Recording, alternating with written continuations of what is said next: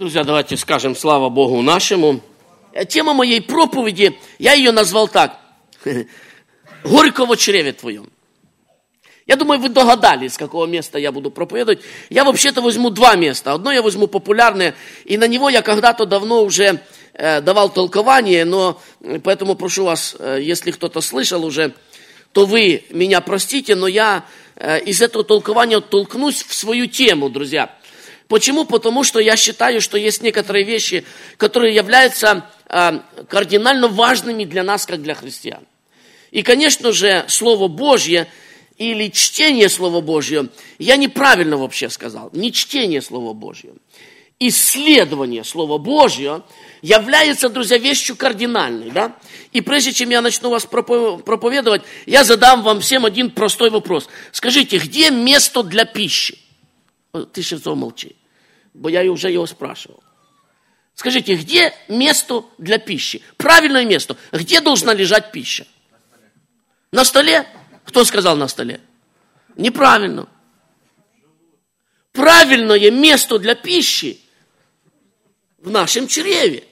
Она для того и существует, чтобы попасть в правильное место. Обратите внимание, друзья, что мы часто думаем, что правильное место для пищи где? На столе. На столе. Да?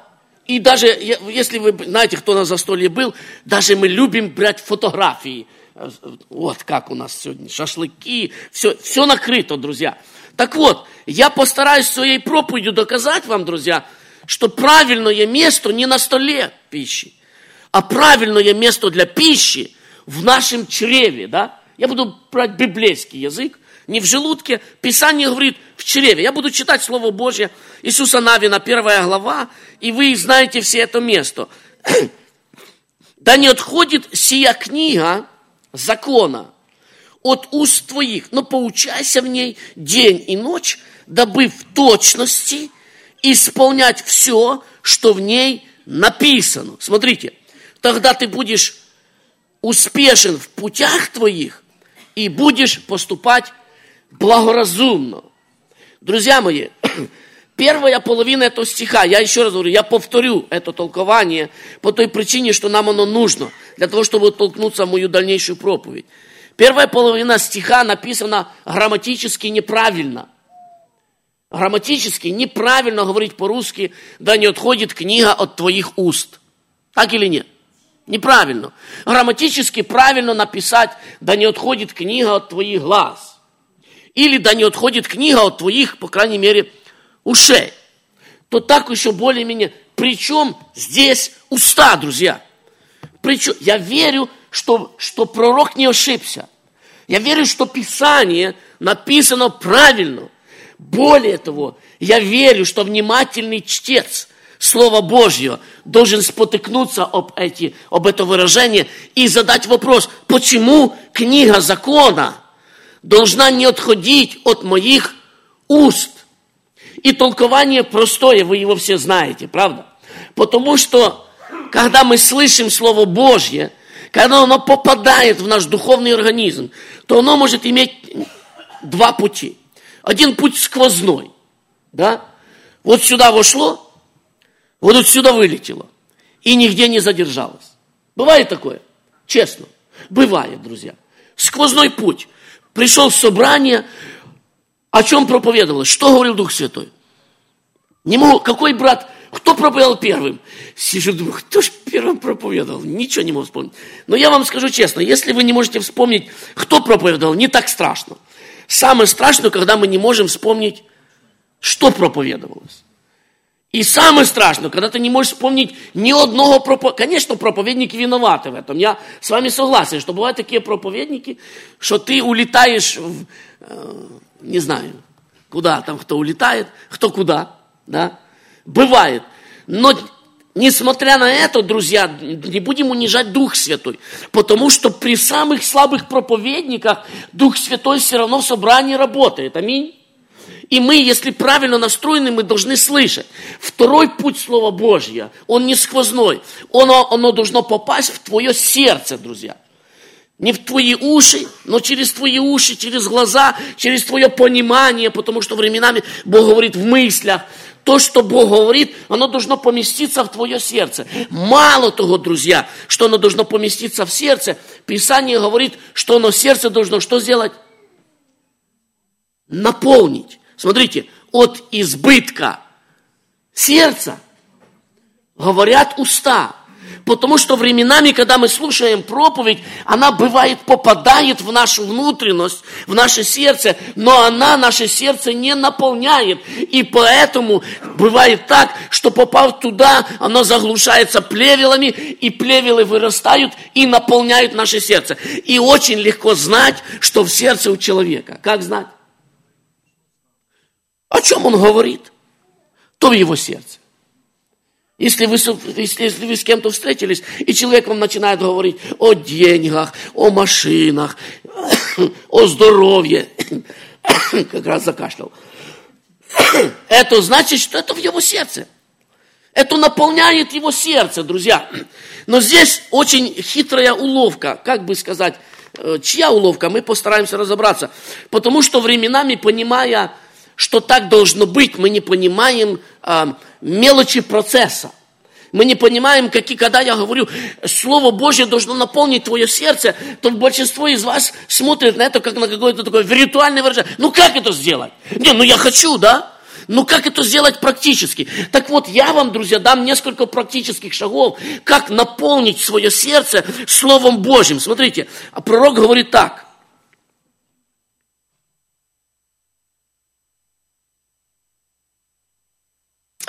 И я пошел к ангелу. Восьмой стих. Десятая глава, восьмой стих, Откровение. Высветите. Десять восемь, Откровение. И голос, который я слышал с неба, опять стал говорить со мною и сказал, пойди возьми раскрытую книжку из руки ангела, стоящего на море и на земле. И я пошел к ангелу и сказал ему, дай мне книжку. Он сказал мне, возьми, и что? И съешь ее. Она будет горька в чреве твоем, но в устах твоих будет сладка, как мед. Я взял книжку из руки ангела и съел ее, и она в устах моих была сладка, как мед. Когда же я съел ее, то горько стало в чреве моем. И сказал он мне, тебе надлежит опять пророчествовать о народах и племенах, и языках, и царях многих. Друзья мои, во-первых, я хочу обратить внимание на текст, который, который начинает это повествование, и он говорит, что книжку, которую, я, которую взял пророк, она была не закрыта, она была что? Открыта. Она была не запечатана печатями, она была не скрыта от пророка, но книжку, которую он ему дал, она была для него открыто, друзья. Я хочу, чтобы вы это поняли. Для нас, друзья, через кровь Христа и через Его жертву вот эта книжка, что? Открыта. Если кому-то она еще не открыта, значит что-то не в порядке, друзья. Если ты читаешь Писание, и Писание для тебя туман, друзья, что-то неправильно. Обетование в Слове Божьем звучит такое, когда ты будешь брать эту книжку, она должна быть для тебя открытой, понятной, интересной. Она должна быть для тебя частью твоей повседневной, что? жизни, друзья. И если она дается открытая, то в нашей власти ее такую и что? Ее ставить, да, такую и съесть, приступить к ней. И в нашей власти, когда она дается открытую, что сделать?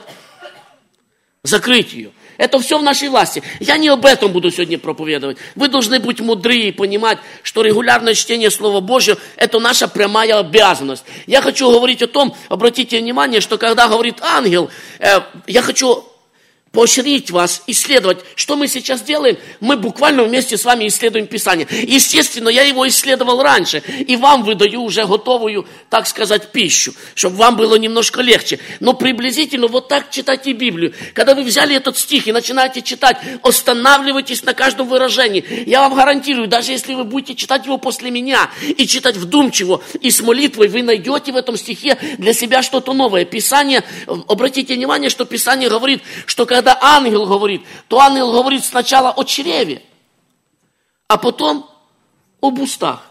А когда пророк говорит, то он говорит из своего личного, что опыта. И когда он говорит из своего личного опыта, то он уже говорит, так сказать, не теорию, а он говорит практику. Поэтому сегодня, друзья, я вам даю не практику, я вам даю теорию.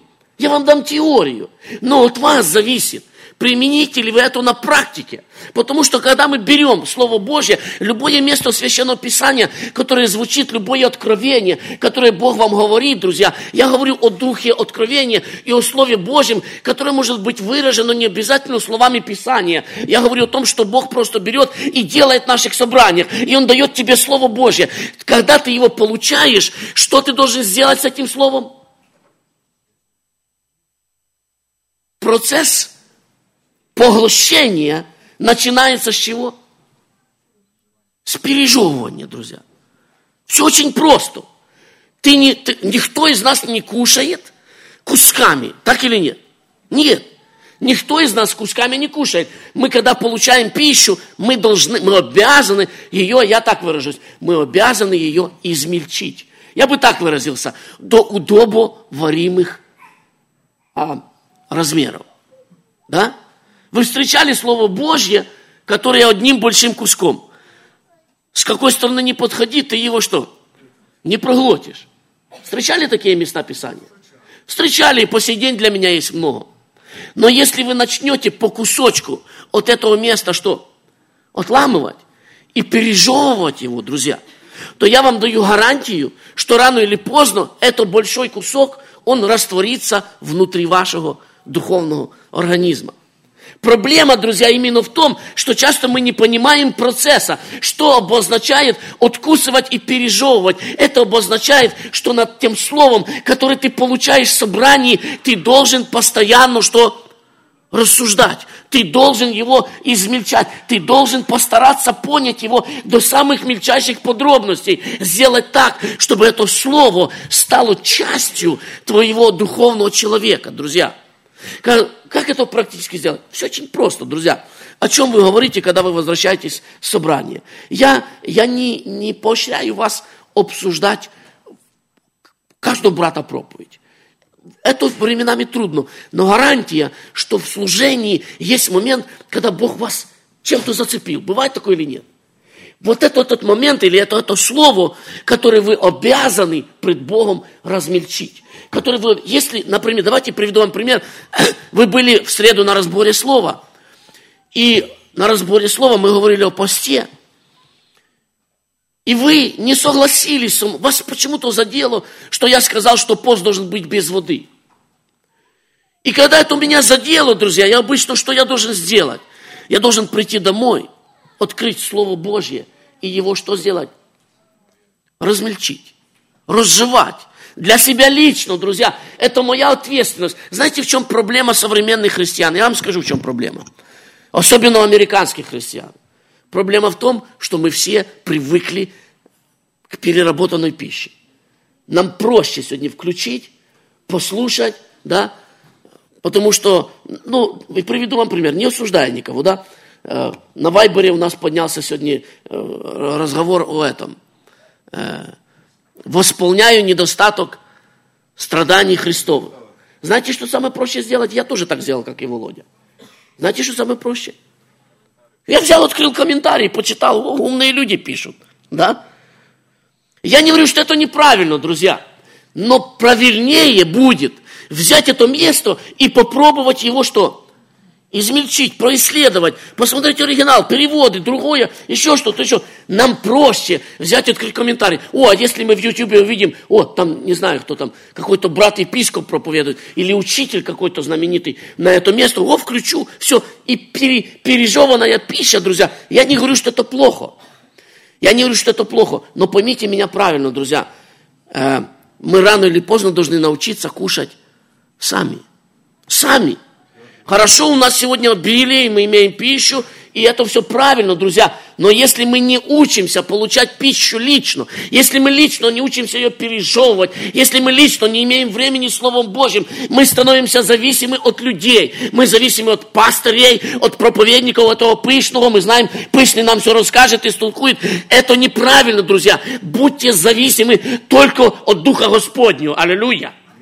Только от его движения, от его премудрости. Вот от чего вырабатываете зависимость. Будьте зависимы от благодати его. Потому что рано или поздно Бог возьмет и всех служителей, пастырей и уберет просто. Для того, чтобы для вас, вас научить получать пищу от Бога. Аминь. Смотрите, аминь можно сказать тоже не всегда, э, так сказать, вовремя.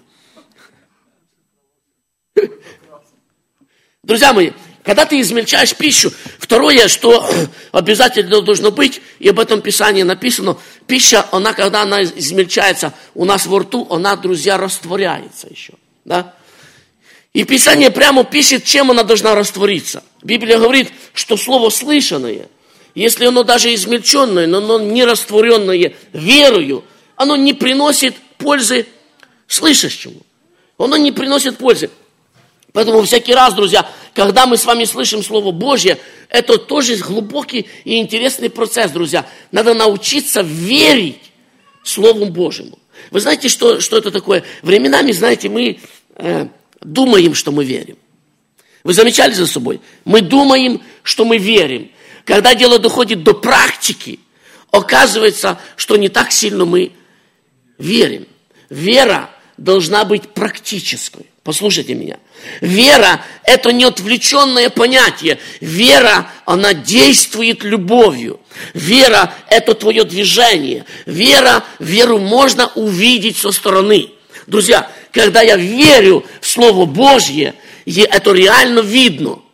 Что подразумевает вера, скажите мне? Вера подразумевает применение. Если я верю, друзья, что это Бог говорит – я обязательно буду это слово исполнять. Я обязательно приложу со своей стороны усилия, чтобы то, что было сказано, чтобы его привести в положение исполнения, друзья. Это зависит от меня, от моего, от моего действия. Вот, вот это такая вера нужна. Не такая вера, которая чудеса творит, это совсем другая вера. Мы временами говорим, да, я верю, верю. Братья говорят, надо то делать, надо то делать. Надо тебе в собрание ходить, надо тебе читать э, чаще Слово Божье. Ты веришь в это? Да, верю. Но ничего не изменяется. Скажи, Скажите, от кого зависит это изменение? От нас. Наша вера должна быть реальным проявлением нашего действия, друзья. Но я не останавливаюсь на этом по, по той причине, что э, это, это проповедь начального класса, извините так. Это, это я ничего нового сейчас вам не говорю. Так вот, что я лично заметил, друзья, что один или два раза, три, может быть, раза, может быть четыре. Мы все прошли процесс правильный. Мы взяли Слово Божье, мы его разжевали, и мы его с вами что сделали? Проглотили. И оно попало в наше, наше чрево. То есть буквально что получилось? Я послушал проповедь, я ее принял, я ее разобрал, я понял, что от меня требует Господь, и я начал эту проповедь применять на практике. Угадайте, что дальше происходит. Слово Божье, если вы возьмете оригинал слова «горький», оно будет горько. Оно буквально означает разозлить, раздражить, огорчить. Слышите? Я еще раз повторю. Перевод слова «горький», где «горько» будет в чреве. С э, греческого оно обозначает раздражить, разозлить, огорчить. Скажите, кого мы раздражаем, разозливаем, не знаю, ли правильно сказал по-русски, и кого мы огорчаем? Тем, что мы слушаем Слово Божье и начинаем его практически применять. Скажите, кого? Было бы все проще, если бы только свое собственное «я». Друзья мои, человек, который начинает правильно питаться духовным хлебом, на него обязательно обращает внимание враг. Гарантию вам даю. Если вы начнете правильно питаться, правильно делать, Цель сатаны сегодня, друзья, не допустить, чтобы ты питался духовно правильно. Знаете почему? Я когда-то рассказывал эту притчу, но я знаю, не все ее слышали. Было когда-то у одного хозяина два петуха. И он их на рынке стравливал боем, да? И люди ставили ставки, и этот хозяин тоже ставил ставки. И всегда выигрывал хозяин. Ну, кто там выигрывал, кто не выигрывал, с тех, кто нас смотрели, смотрели за этим петушиным боем, да? Кто там выигрывал, кто не выигрывал, но хозяин выигрывал всегда. И однажды человек, который это понаблюдал, подошел к этому хозяину и говорит, скажи мне, откуда ты знаешь, кто из петухов выиграет? Один раз же тот выиграет, другой тот, тот. Не то, что один сильнее. Там был один раз тот выиграл, другой тот. Он говорит, я тебе расскажу секрет, но никому не говори. Он говорит, расскажи. Он говорит, одного перед боем я хорошо кормлю, а другому ничего не даю. Угадайте, кто выиграет. Выиграет тот, кто хорошо поел. Выиграет тот, кто, кто получил силу. Выиграет тот петух, который хорошо поел. Того не кормил, не кормил э, имеется в виду не то, что перед самым боем, да? Некоторое время перед этим. Он дает этому не покушать и немножко что? Ослабеть. Если, друзья, мы не, не питаемся духовно правильно, мы с вами ослабеваем. Мы теряем силу. И сегодня цель сатаны, он не, не, не отнимает совсем пищи. Потому что если совсем пищу отнять у настоящего христианина, он всполошится, да? Как, то, как это? Я уже столько времени не получал от Господа ничего. А Он делает так, чтобы наш рацион был скудный. Я так скажу, недокормленные, знаете. Сегодня церквя полны недокормленных христиан. И они не то что умирающие, они живые, но они недокормленные. И силы у них на сражение нету что? Никакой. У них нет силы на сражение, друзья. И причина, почему это случается, потому что исполняя Слово Божье, принимая весть евангельскую, слыша, что Бог от тебя требует на собрании, и начиная его исполнять, большинство, не большинство, все мы встречаемся с сильным напором сатаны. Буквально я, я не знаю, что сатана придумает для вас – но в большинстве случаев люди, которые начинают правильно питаться духовно, они сразу начинают в своей жизни что-то переживать. И сатана начинает давить на такие кнопки, которые временами просто для нас становятся невыносимыми. Вы понимаете, о чем я говорю? Ты решил в своем сердце приближаться до Бога. Я буду служить Ему. Я буду читать Слово Божье. Я буду исследовать. И ты начал это делать. Вдруг потерял работу. Вдруг болезнь, вдруг еще что-то, еще что-то. И знаете, я, я такой человек пытливый, я пробовал найти закономерность, и я ее увидел. Я увидел, что когда ты пребываешь в положении теплого христианина, сатана тебя не трогает. Он просто не хочет тебя, извините за выражение, злить. Да? Лучше я...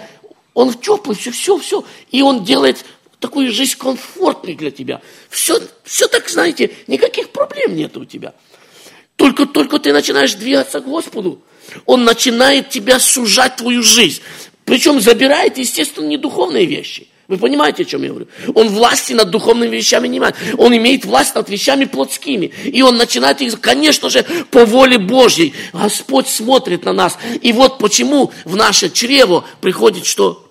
Горькость от пищи, которую мы принимаем. Знаете, нам кажется, когда я стану на путь истины, когда я буду исполнять волю Божью, все должно быть хорошо. Бог должен меня благословить, у меня должны быть деньги, здоровье, все. А тут все получается наоборот, друзья. Как только ты начал приближаться к Богу, у тебя все валится в тартарары, и ты не знаешь, что делать. И ты потихоньку-потихоньку говоришь, что нет, не надо, нельзя быть таким сильно верующим. Надо э, как-то так легче служить Богу. Это фанатизм уже. Да? И вот что сатане надо, друзья. Ему надо убедить. И вот люди бывают такие, знаете, они получают пищу, они ее пережевывают, они ее растворяют верою, но никогда эту пищу что? Не проглатывают. Они никогда ее не проглатывают. Она не попадает в их чрево. Она не заполняет их сердце. Знаете почему? Потому что они знают, если я это сделаю, у меня завтра начнутся проблемы. Братья, я правда говорю. Мы встречали таких людей. Мы говорим, почему ты остановился? Он говорит, я не могу дальше так идти. У меня то, то, и начинает перечислять. И он перечисляет, естественно, плотские вещи. Это практика нашей сегодняшней жизни. Мы говорим, ты должен идти дальше. Он говорит, я не могу, все, братья, не трогайте меня, я этого делать не буду. И, друзья, я не осуждаю таких людей. Я прекрасно понимаю, знаете почему? Потому что я тоже временами немножко но я знаю, что это сильно трудная дорога. Посты, молитвы, смирение. Я знаю. И как только ты, ты начинаешь что приближаться, ты начинаешь чувствовать, как против тебя встает весь ад, друзья. И временами нам просто не хватает терпения. Друзья мои, я закончу очень простой мыслью. И мы с вами помолимся. Вы знаете, что каждый товар имеет свою определенную цену. Да? И чем дороже товар, то он дороже не, ну, не, по, не, не потому, что он просто дороже, да, а потому, что есть какая-то этому причина. Цена, если вы возьмете что-то дешевое китайское, и вы возьмете что-то другое, которое стоит в три раза дороже этого дешевого, и вы спросите у, одного, у продавца и скажете, почему этот велосипед стоит а, 50 долларов, а этот 250, то он вам скажет потому что, потому что и потому. В основном по причине качества, по причине материалов, которые там используются и так дальше. Друзья мои, каждая вещь в духовном мире имеет свою цену. Вы думаете, что у Авраама родился такой благословенный сын, потому что он такой благословенный. Авраам за этого сына уплатил цену. Авраам уплатил цену, друзья, за это все. Если вы возьмете и посмотрите на жизнь Иосифа, Юра сегодня говорил, и мы смотрим и думаем, ну вот Иосиф, вот мне бы так, чтобы куда я не пойду, чтобы все меня ставили начальником, чтобы все давали мне кольца золотые, и я ходил и показывал всем, вот смотрите, я самый главный в Египте. Мне бы так. Но мы забываем, что Иосиф уплатил высочайшую цену за это, друзья. И на каждом этапе он имел право сказать, не, я больше терпеть не буду этого. Я не хочу это терпеть. Господи, все. И это кончилось бы, и каким-то образом, я не знаю, или возвратился бы он в дом отца, или что-то. Я сейчас фантазирую, конечно, потому что Иосиф этого не сделал. Но он заплатил цену, друзья, и благословение, которое пришло после этого, я вам гарантирую, оно превысило ту цену, которую Иосиф заплатил. Аминь. Когда мы встречаем трудности, послушайте меня, когда сатана восстает на нас проблемами, когда он поднимает пету на нас и зажимает нас в нашей, нашей жизни, друзья мои, во-первых, рано или поздно это кончится. Во-вторых, если мы что-то потеряем или что-то случится такое, кажется, на наш взгляд, непоправимое, то цена, которую Бог тебе уплатит по концу этого испытания, будет намного превышать все то, что ты переживал. Друзья мои, Павел не глупый человек. Он был избит, он был побит до полусмерти. Его выволокли, бросили мертвым, друзья. Он был в пучине, он все это перечисляет. Скажи, Павел, почему ты это все делаешь? Зачем оно тебе? Почему, когда Сосу тебе говорит, не иди в Иерусалим, ты собираешь свои котомки, свои вещи и идешь прямо, зная, что в Иерусалиме тебя убьют, побьют, и ты не выживешь, потому что цена, которую Бог платит потом за наши страдания, она намного эти страдания превышает. Аминь. Друзья мои, мы еще с вами не до крови сражались. Согласны? Еще то, что мы переживаем, знаете, можно даже, я бы сказал бы, сказать, что это детские испытания. Никто из нас не был в вузах, в тюрьму нас за Слово Божие не бросали. А временами, друзья, испытание заключается в том, чтобы не покушать, в том, чтобы смирить свою плоть, прийти вовремя на собрание, в том, чтобы пожертвовать какие-то финансы, которые нам не хочется жертвовать, потому что мы запланировали что-то купить и так дальше. Друзья, я еще раз повторяюсь, в этих испытаниях откроется для вас большое благословение. Попробуйте испытать не меня, а испытать Слово Божье. И я вам даю гарантию, когда вы вкусите, смотрите, вкусите, как благ Господь. И там Христос еще одно место говорит, и мы с вами молимся. Он говорит, если вы попьете вот этого источника, правильного источника, это касается всего, да? Всякий пьющий воду сию, что? Не возжаждет опять. Знаете, там есть одна очень интересная, э, как бы сказать, недосказанность. Потому что, насколько я понимаю это место, то Христос просто, просто противопоставляет источник, текущий от Него, всем другим источникам.